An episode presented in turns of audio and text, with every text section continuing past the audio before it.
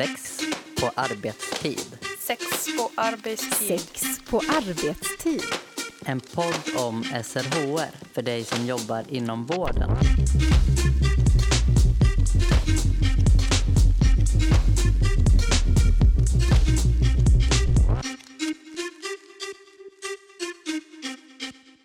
Jag har nu helt slutat söka till vården. Förutom att endokrinologen behöver blodprover en gång om året är jag aldrig på vårdcentralen. Det är inte värt det. Det gör ondare att dödnamnas eller felkönas än det gör i mitt knä, min höft, min rygg. Jag orkar inte söka för depression heller. Tidigare har det spekulerats kring diagnoser som borderline och kronisk depression. Men sen jag kom ut vill alla psykologer se min transerfarenhet som orsaken till allt. Det här var delar av ett citat från den statliga utredningen Transpersoner i Sverige. Förslag för stärkt ställning och bättre levnadsvillkor. Som vi kommer att prata om i dagens program. Både den här utredningen och tidigare svenska studier visar att transpersoner är en särskilt utsatt grupp i samhället och har sämre fysisk och psykisk hälsa än befolkningen i övrigt. Samtidigt uppger en av fyra att man har erfarenhet av diskriminering eller dåligt bemötande inom vården och många undviker därför att söka vård. Rapporter visar även att vårdutbildningar saknar normmedvetna perspektiv och kunskaper om hbtq-personer. Vi har alltså en situation där en grupp är i särskilt behov av hälso och sjukvård medan vården inte har fått de redskap som behövs för att kunna möta upp de behoven. I dagens avsnitt pratar vi om hur vården kan bli mer tillgänglig för transpersoner och vi har bjudit in Ulrika Westerlund. Hej Ulrika och välkommen till Sex på arbetstid. Tack så mycket. Idag kommer vi inte prata så himla mycket om sex utan om transpersoners rättigheter och bemötande inom vården. Och jag heter Elin Klingvall och leder det här programmet tillsammans med min kollega Jennifer C. Ulrika, du har ju tidigare varit förbundsordförande för RFSL och senaste året jobbat med den här utredningen. Varför bestämdes att man skulle göra en statlig utredning kring transpersoners livsvillkor? Jag tror att det var framför allt den här undersökningen som Folkhälsomyndigheten gjorde 2015 eh, som var den utlösande faktorn. om man säger. Men det har ju varit efterfrågat av flera olika aktörer, både civila samhället och myndigheter, att man vill att man ska titta ordentligt på villkoren för transpersoner i Sverige. För det har aldrig riktigt gjorts. Man har gjort olika åtgärder men inte riktigt gjort någon fullständig sammanställning av den kunskap som finns och försökt titta på vilka förslag som skulle kunna vara rimliga för att förbättra läget för alla transpersoner. Eh, men jag tror att det var den här Folkhälsomyndigheten 2015 där det bland annat eh, så framkom det att en väldigt stor andel av gruppen transpersoner hade funderat på att ta sitt eget liv och eh, många även försökt. Eh, och så så det tydde ju på att det var en oroande situation för många om man ville ja, ta, försöka ta något grepp om situationen. Skulle du bara kunna berätta för de som lyssnar eh, vad transperson betyder och vilka liksom, som räknas som transpersoner eller räknar sig själva som transpersoner? Ja, eh, man brukar ju säga att transpersoner är eh, personer vars eh, könsidentitet eller könsuttryck alltid eller ibland avviker från det kön som registrerades för personerna när de föddes. Det är en ofta använd definition. Och Sen är det viktigt att det, man kan aldrig säga att någon annan person är transperson. Utan det är ju alltid man själv som bestämmer om man identifierar sig som transperson eller inte. Så, så det är bra att ha med sig. Eh, och ibland så hör man ju ordet eh, cis-person då, som väl på något sätt är någon slags motsats. Det vill säga en person som inte är transperson eh, vars könsidentitet och könsuttryck stämmer överens med det kön som registrerades vid födseln. Eh, och på senare år så har det dessutom blivit vanligt att man ibland eh, skiljer ut gruppen eh, icke-binära personer som identifierar sig som att jag är vare sig man eller kvinna eller någonting däremellan eller inget av det och så vidare. Och särskilt benämner dem. För där verkar det vara så att en hel del icke-binära anser sig också vara transpersoner men inte alla. Så, så det är, ja, identiteter förändras och därför måste tilltal också göra det. Hur har ni gjort den här utredningen? Vi fick ett eh, väldigt mastigt eh, uppdrag. med eh, Som alla statliga utredningar så får man ju ett direktiv som regeringen har förhandlat fram och kommit överens om vad som skulle ingå. Och bland annat då så bestämde man ju här att här skulle det ingå att titta på erfarenheter av den könsbekräftande vården, den transspecifika vården som ibland kallas för könskorrigerande, men också bemötande inom hälso och sjukvård i stort. Det var några områden, men också då Eh, psykisk ohälsa, eh, transpersoners upplevelser av arbetsliv, eh, problem med statistikföring, hur icke-binära personer bättre kunde inkluderas, fritid, möjligheter att idrotta. Så det var väldigt, väldigt brett. Så att vi, dessutom så skulle vi då ha ett intersektionellt perspektiv, det vill säga titta på hur andra diskrimineringsgrunder samspelar med att också ha en transidentitet eller erfarenhet. Vi skulle ha ett livscykelperspektiv, titta på skillnader över livet. särskilt fokus på icke-binära och sen skulle vi då dessutom utgå från befintligt material. och vi skulle vara färdiga på lite mindre än ett år. Oj. så att det blev ganska intensivt. Så, så vi har ju vi har sammanställt eh, kunskap eh, som svenska myndigheter, svenska civilsamhällesorganisationer eh, har tagit fram och också en del som utländska myndigheter och organisationer har tagit fram som berör Sverige. Eh, och sen hade vi då en extrem tur att en europeisk eh, paraplyorganisation som heter Transgender Europe som alltså samlar europeiska trans och hbtq-organisationer de hade gjort en enkätundersökning eh, som fångade upp en hel del av våra frågor som fanns i vårt direktiv av en ren slump. faktiskt. Så, och den hade de genomfört i bland annat Sverige hösten 2016. Och jag sitter i styrelsen för Transgender Europe så att jag kunde få tillgång till det här materialet. Eh, bland annat så hade de ställt frågan som var en av våra frågor i direktivet. Eh, eh, kan du leva i enlighet med din könsidentitet eller ditt könsuttryck? Så den frågan fanns exakt. Så den kunde vi ta in. Då. Och sen handlade det mycket om erfarenheter av den könsbekräftande vården. Och hur, hur stor andel upplevde att de kunde leva ut, utifrån sin könsidentitet? Ja, där såg man då en skillnad mellan om vi säger binära transpersoner och icke-binära. Då. Att binära transmän och transkvinnor så sa 60 procent att de tyckte att man kunde göra det. Eh, och 40% av de icke-binära sa att eh, det kan jag inte. Är det därför då man har särskilt valt att fokusera på icke-binära eller man ville lyfta fram icke-binära? Ja, eh, för att det också har synts då i undersökningar tidigare att det är den gruppen som visar på en särskild utsatthet. Och det upprepas också i det här materialet från Transgender Europe så ser man det där också. Att det finns större eh, upplevda svårigheter med bemötande i vården till exempel. Eh, mycket större missnöje med den könsbekräftande vården eh, och så vidare. Och fler svårigheter att eh, få respekt för sin könsidentitet eh, och så i, i vardagen. Man upplever att man ofta blir felkönad till exempel. är ett ord som ofta dyker upp. Eh, och felkönad är ju att att till exempel du säger hej jag heter Alex och mitt pronomen är hen Eh, och då uppstår en diskussion om att hen inte finns till exempel eller att det här är löjligt och hitta på och så. Eh, och de man möter kanske fortsätter att insistera på att nej men du är ju hon och jag känner ju dig som hon och så, så jag tänker fortsätta kalla dig för det. Eh, så det är ett exempel som många upplever men särskilt, särskilt icke-binära. Utredningen är ju väldigt omfattande men kan du berätta någonting om vad ni kom fram till i utredningen? Ja, Ja, den är ju jättetjock. Nu sitter vi och tittar på den här. Den är drygt 900 sidor. Eh, så. Men det, eh, ja, bland annat så tittade vi då på det här eh, om man kunde leva i enlighet med sin könsidentitet och sitt eh, könsuttryck. Eh, och varför man inte kunde göra det. Eh, till exempel om man inte Eh, om man sa att man inte kunde göra det, varför då? Eh, och då kunde man välja flera olika alternativ. Eh, men det vanligaste var liksom generella fördomar i samhället och att man är rädd för att uppleva diskriminering på olika sätt. Eh, men också väldigt vanligt svar var eh, föräldrarnas reaktion. Eh, svarade nästan 50 procent. Eh, och då avslöjar vi att de svarande var ganska unga, eller medianåldern var 27 Eh, fast åldersspannet var 16 till eh, 77 så det är en ganska stor spridning men ändå med en kraftig tilt då åt eh, det unga hållet. Så, så det, var, det var ett sånt resultat. Sen blev det också en upprepning av resultat, eller i princip samma resultat som Folkhälsomyndigheten fick fram i sin undersökning. Att mer än hälften av de som svarade sa att de hade övervägt självmord under den senaste 12 månaders perioden. Eh, och nästan 10% sa att eh, de hade försökt eh, att begå självmord under den tiden.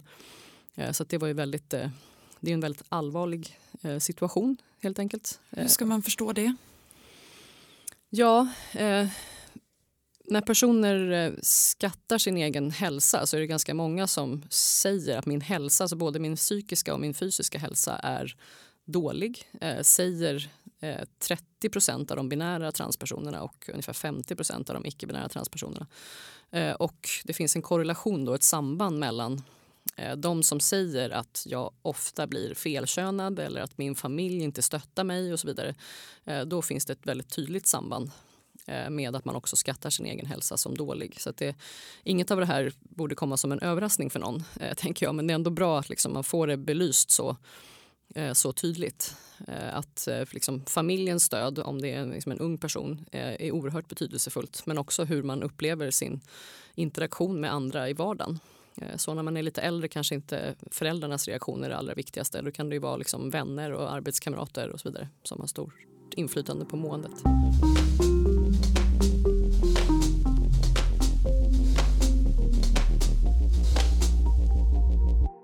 Det här är ju en podcast som riktar sig till vårdpersonal. Så vi vill ju veta lite mer om vad ni i utredningen kommer fram till gällande hälso och sjukvården. Mm. Kan du berätta lite om de resultaten?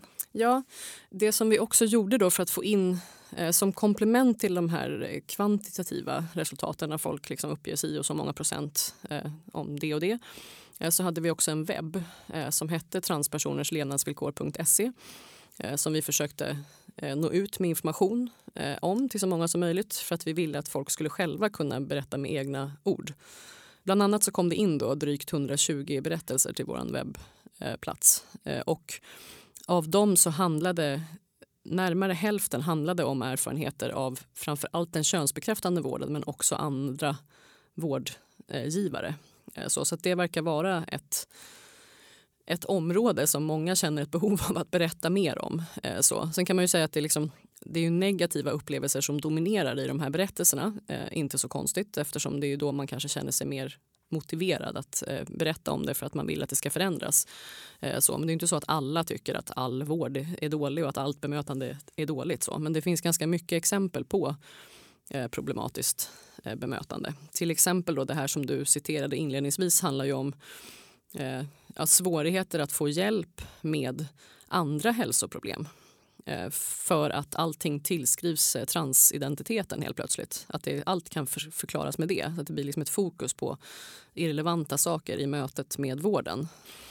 Det är ganska vanligt eh, att personer säger att det har förekommit en opassande nyfikenhet. Att det är sådär, eh, jag söker för halsfluss eller vad som helst eh, och då utbyter diskussion om Eh, att till exempel att det verkar vara eh, att det inte överensstämmer det namnet som eh, vårdgivarna tycker att du har med hur du ser ut, liksom, eller ditt könsuttryck helt enkelt.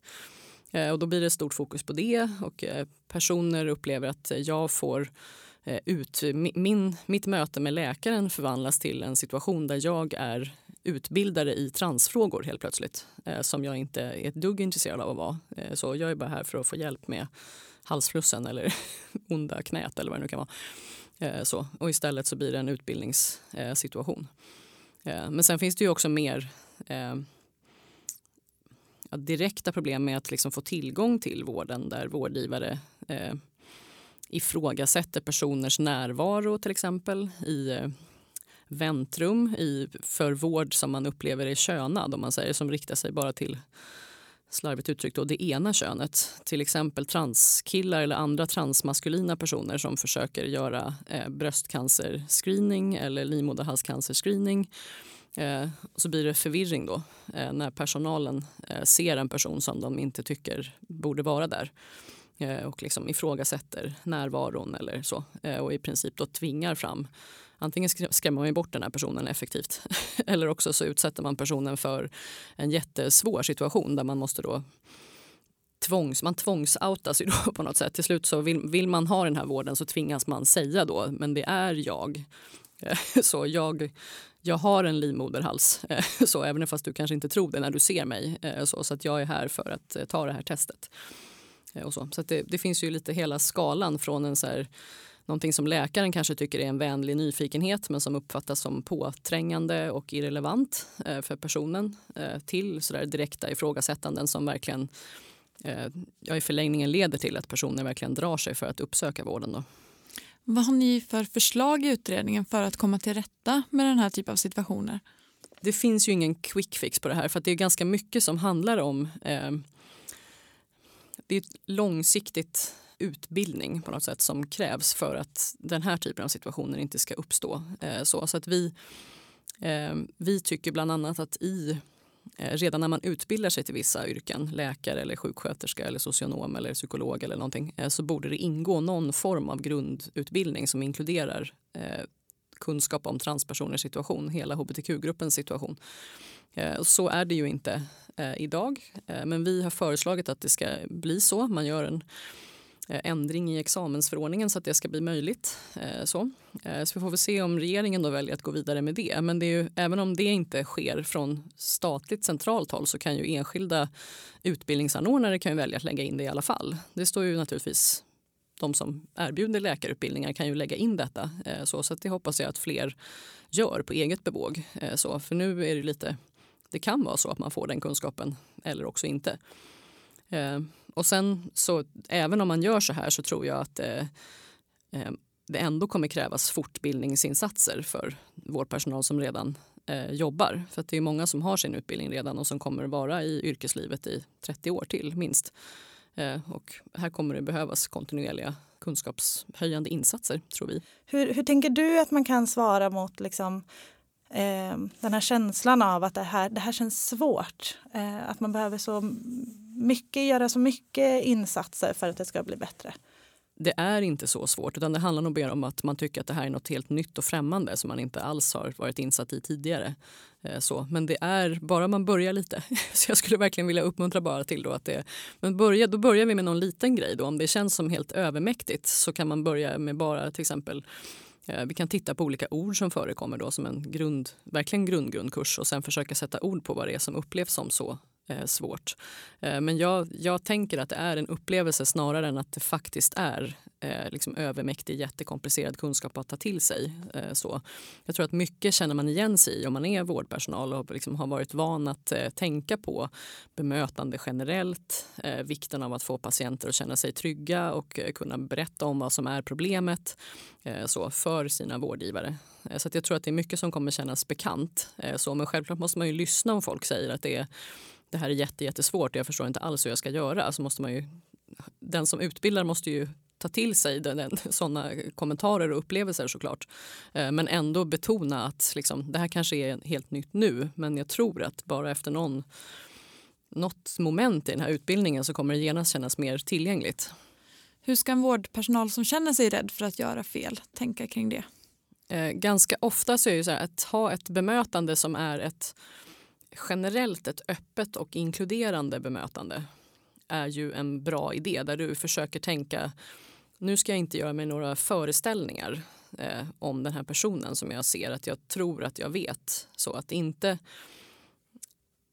inte reagera med ifrågasättande. Om det till exempel dyker upp en person på bröstcancerscreeningmottagningen och du tycker det här är ju en kille, vad gör den här personen här? Eh, att inte reagera med den försök tänka då, det kanske finns en anledning här till varför den här personen är här som jag inte riktigt förstår och försöker möta personen med öppna frågor till exempel är ju alltid bra att det är liksom, eh, istället för ifrågasättande. Eh, så så det är ju liksom en eh, och då kanske man måste backa lite tillbaka, ta det liksom lugnt om det känns svårt och man blir helt förvirrad i det här mötet. Man liksom försöker backa och liksom, ja just det, hur var det nu? Jag, ska liksom, jag ställer öppna frågor. Jag har ett liksom bemötande som är inkluderande där jag tänker att eh, det är kanske så att den här personen verkligen är på rätt plats fast jag inte riktigt tror det. Så att jag försöker ta reda på det så att jag inte eh, liksom skrämmer bort personer eller liksom, eh, gör så att de inte vågar komma tillbaka. Det är ju ett eh, exempel. Eh, sen eh, det här kan man ju få hjälp med också om man gör till exempel en genomgång av sin mottagnings Eh, Eh, kommunikation i skrift kan ju ibland vara intressant eh, för att belysa olika problem som kan dyka upp. Eh, så då kan ju hela personalgruppen tillsammans upptäcka en del saker som man sen har användning av också i, i ett fysiskt möte med en person. Att man tittar på hur ser kallelser ut till livmoderhalsscreening till exempel. Hur ser det ut med kallelser till ja, bröstcancerscreening eller andra? Liksom, har vi ett könande språk eller är det mer neutralt, att det liksom är skrivet till eh, vem som helst som har de här kroppsdelarna som behöver göra den här eh, screeningen till exempel. Det kan ju vara en ögonöppnare eh, så, som inte heller behöver vara så jättekomplicerad. Eh, men det kan ju vara ja, belysande tror jag. Om man inte har tänkt på de här frågorna tidigare så kan det också hjälpa eh, i, i själva mötet. Så. Sen har vi hört en del eh, goda exempel från personer. Vi hade också en sån här communityforum på lite olika platser, bland annat i Göteborg på West Pride förra året där vi bjöd in att vem som helst kunde komma och liksom ge lite olika eh, input till utredningen. Eh, och det var några som lyfte lite goda exempel på till exempel eh, upprop i väntrum. Tio personer sitter i ett väntrum och så kommer läkaren ut och säger ja nu är det Anna Andersson och då är det kanske inte någon där som ser ut att heta Anna Andersson. Och då tvingas den här personen resa sig upp fast nu kanske namnet inte är Anna längre och det kanske är väldigt tydligt då för, Eh, för läkaren också. Eh, så. Och då var det några som gav exempel på läkare som hade gjort en snabb, man skannar av väntrummet och liksom ser det står Anna här fast jag ser ju inte riktigt någon person som ser ut att heta Anna då kanske den personen inte heter det faktiskt fast liksom i, i vardaglig interaktion. Så då säger jag kanske istället eh, antingen ja nu var det Andersson, bara efternamn eller också är det någon här som ska träffa eh, läkare Ekström.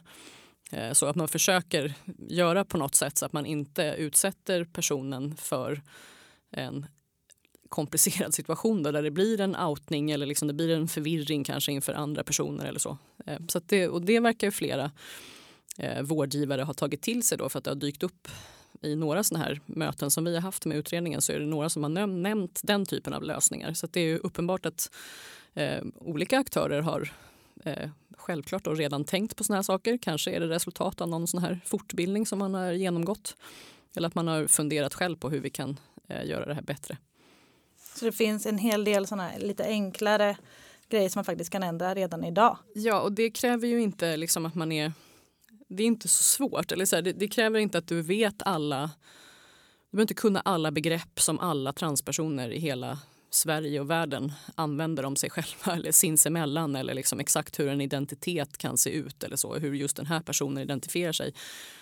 Det spelar ju egentligen inte alltid så jättestor eh, roll, eh, så, utan det är just den här liksom ja, det är det mellanmänskliga mötet helt enkelt. Hur kan vi liksom göra så att det blir så öppet som möjligt så att vi kan komma fram till det som är själva poängen med det här besöket. Då. Att jag, jag som läkare ska få reda på vad det är som är ditt problem. Varför du är här idag. Eh, så att vi kan komma förbi det som hindrar dig från att berätta om det för mig. Just det, att ha en, liksom en könsneutral ingång och sen kanske spegla personens ord. Ja, till exempel att man tar det här steget tillbaka tror jag är liksom en bra ingång och då eh, ja, men tänker lite snabbt då om det till exempel ser ut att inte finnas någon matchning med namn till exempel och könsuttryck på de personerna som sitter och väntar. Att man då undviker skav i den första kontakten genom att försöka lösa det på något annat sätt. Eh, så, eh, till exempel efternamn eller sitt eget namn eller liksom försöker för då redan där har du visat på att du har funderat på de här frågorna och det kan ju ibland vara tillräckligt för att personer känner en liksom, en större trygghet. Finns det flera sådana enkla men viktiga förändringar som vårdpersonal som lyssnar på det här avsnittet och kanske ännu inte har gått en fortbildning ändå kan göra på sin mottagning redan idag? Ibland kan det ju vara, men då måste man ju ta ansvar för det också, att man visar på en tillgänglighet i form av någon form av eh, eh liksom symbol eller någon tydlighet. Man kanske har en särskild satsning. Eh, på tisdags eftermiddagar så välkomnar vi särskilt eh, till då till exempel cellprovsmottagningen. Eller så vi välkomnar särskilt eh, hbtq-ungdomar generellt eller liksom man försöker ha någon sån form av... Liksom, eh, för det är också sånt som jag har sett eh, transpersoner har gjort på eget bevåg till exempel. Att det är så här, okej, okay, men nu är vi liksom tio transmaskulina personer. Nu tar vi cellprovskallelsen och går tillsammans till ett visst ställe och sitter allihopa i väntrummet för att liksom slippa den här eh, obehagliga situationen att jag är den enda eh, som ser ut som att jag inte borde vara där. Eh, så. så man kan ju göra sådana satsningar om man känner att man kan ta ansvar Eh, för det. Eh, så. Eh, annars är det ju viktigt att tänka på att man just inte inte signalerar att man har en viss kompetens om man inte har den. Så det är ju det som är poängen lite grann med de här alla utbildningar oavsett vad de heter då, diplomering, certifiering och så vidare. De heter ju någonting och så får man ett, någon typ av symbol för att man har genomgått utbildningen som ska sitta på en plats som syns Eh, Eh, så, och det är en väldigt god tanke just som handlar om det här att det, vi har genomgått utbildningen, vi har gjort en satsning, vi sätter upp den här så att det ska vara synligt så att folk ska veta att man ska känna sig trygg. Eh, men sätter man upp eh, symboler, flaggor och sådana saker utan att egentligen ha någon grund för det så riskerar ju det att skapa försämrat förtroende då om det är så då att folk liksom ser flaggor och sen visar det sig, alltså regnbågsflaggor då som är, eller, eller transflaggan som är liksom symboler för vissa grupper och sen finns det inte riktigt något bra bemötande som matchar det. Då skapar det ju såklart ett då har man gjort mer skada än nytta så att säga. Så att man är liksom tydlig med vad det är man kan ta ansvar för på sin, på sin mottagning. En patient får helt enkelt liksom högre förväntningar för man ser den här symbolen och tänker det här, här kommer jag få ett bra bemötande. Och blir då liksom, det blir dubbelt, en dubbel kränkning då eftersom att om det då inte blir bra. Ja exakt, alltså det, och det är ju samma sak, så är det ju jämt med den här liksom, regnbågsflaggan. Ibland är det som att folk sätter upp regnbågsflagga om man pratar vad som helst, café, restaurang, klubb. Så när det är Pride så flaggas det glatt och det är jättefint med synliggörande av regnbågsflagga och sådär men det är ju också ett ansvar i det.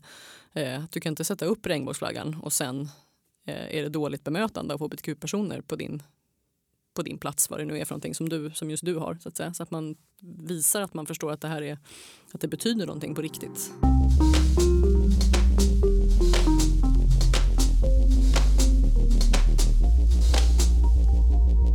Jag skulle vilja komma tillbaka till det. här. Vi har ju sagt, nämnt flera gånger att, att transpersoner undviker att söka vård. Det kom ut en ny studie som visade nyligen att till exempel unga icke-binära upp, uppemot 60 procent undviker vård.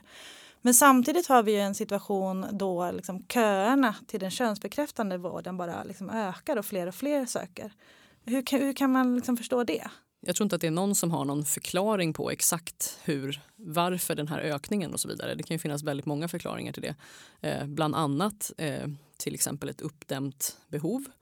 Eh, I Sverige så såg man ju en väldigt tydlig ökning av personer som sökte sig till vården efter 2013 när eh, tvångssteriliseringarna togs bort. Eh, då var det ju personer som liksom hade undvikit att ta kontakt med vård eller så innan dess för att man vill inte bli tvångssteriliserad.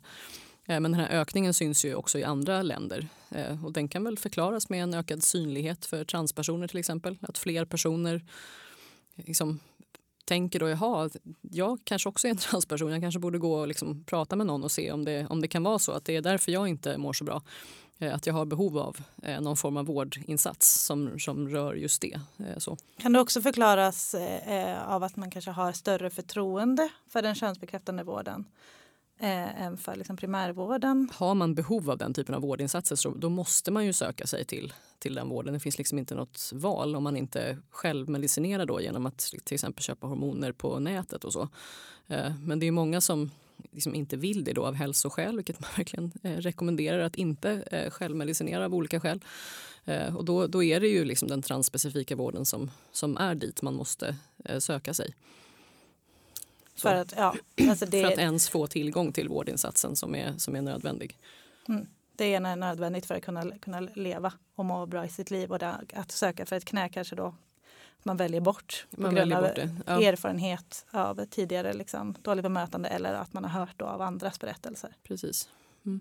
Nu sitter vi och pratar om liksom, en väldigt, väldigt, väldigt allvarlig situation eh, där många liksom, uppger att man har erfarenhet av dåligt bemötande och liksom, undviker vård så man kan gå länge och liksom, få kroniska besvär till exempel. Vad finns det att göra? Jag tror tyvärr inte då att det finns någon magisk enda lösning som är detta ska göras. Eh, så. Men det finns ju andra lite mer så tekniska saker som är också problem. Att eh, vissa journalsystem inte passar med alla personnummer till exempel. Och det är också en sån satsning där vi har föreslagit då att man ska göra en eh, inte köpa in nya journalsystem som inte passar med alla personnummer eh, så att det inte uppstår sådana situationer där till exempel eh, vård under graviditet och förlossning inte går att mata in i de här elektroniska systemen om man har ett manligt personnummer. Det har ju uppstått problem eh, så som är väldokumenterat för att det anmälts till Diskrimineringsombudsmannen. Eh, så det borde man titta på men det kan ju också regioner göra eh, själva. Eh, sen när jag varit ute och utbildat lite och pratat med just personer som jobbar inom vård och omsorg så är det flera som har sagt att även om journalsystemen är trubbiga att det liksom till exempel bara går att mata in officiella person, liksom bara personnumret och det namnet som personen har liksom, officiellt så kan man ändå i vissa system göra egna anteckningar eh, så, för egen minnesbild. så att säga. Att det liksom, även om det står Anna Andersson här så sist jag träffade den här personen så kallade den sig för Alex så att jag kommer ihåg det själv till exempel. Så att det är så här, man kan ju försöka kompensera för brister som kan finnas i system så, eh, genom att eh, göra egna minnesanteckningar själv till exempel.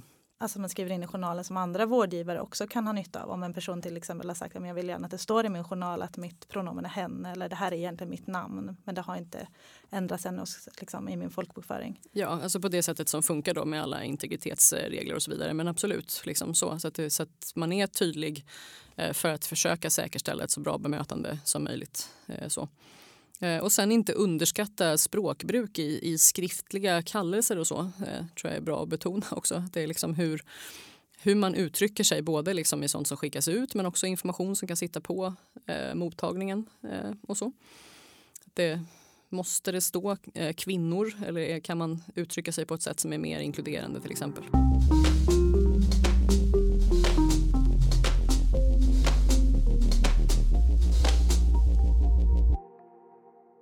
Vi brukar alltid avsluta våra program med att vår gäst får ge tre tips till vårdpersonal.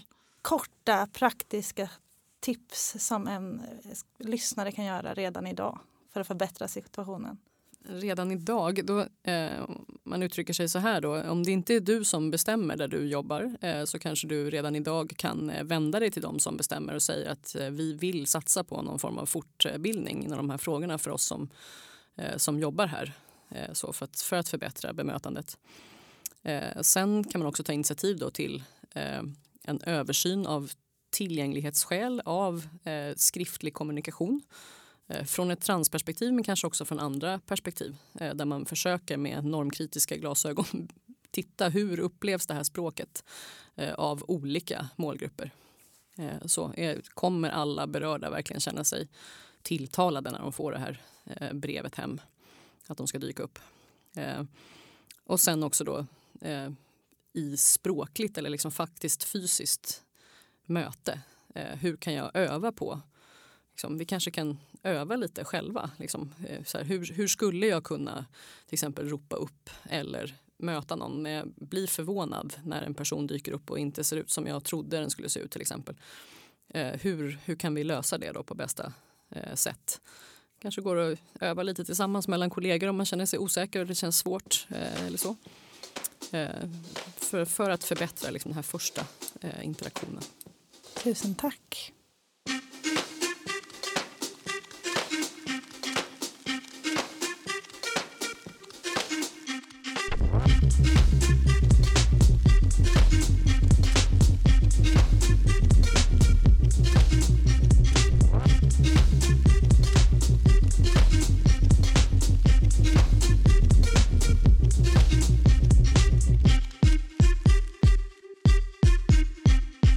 Har hört Sex på arbetstid. En podd av och med Jennifer C, Elin Klingvall och Anna Skoglund på Närhälsan Kunskapscentrum för sexuell hälsa, en del av Västra Götalandsregionen. Podden finns på närhälsan.se ksh och srhr.se. Sex på arbetstid produceras av Malin Holgersson på uppdrag av Närhälsan Kunskapscentrum för sexuell hälsa.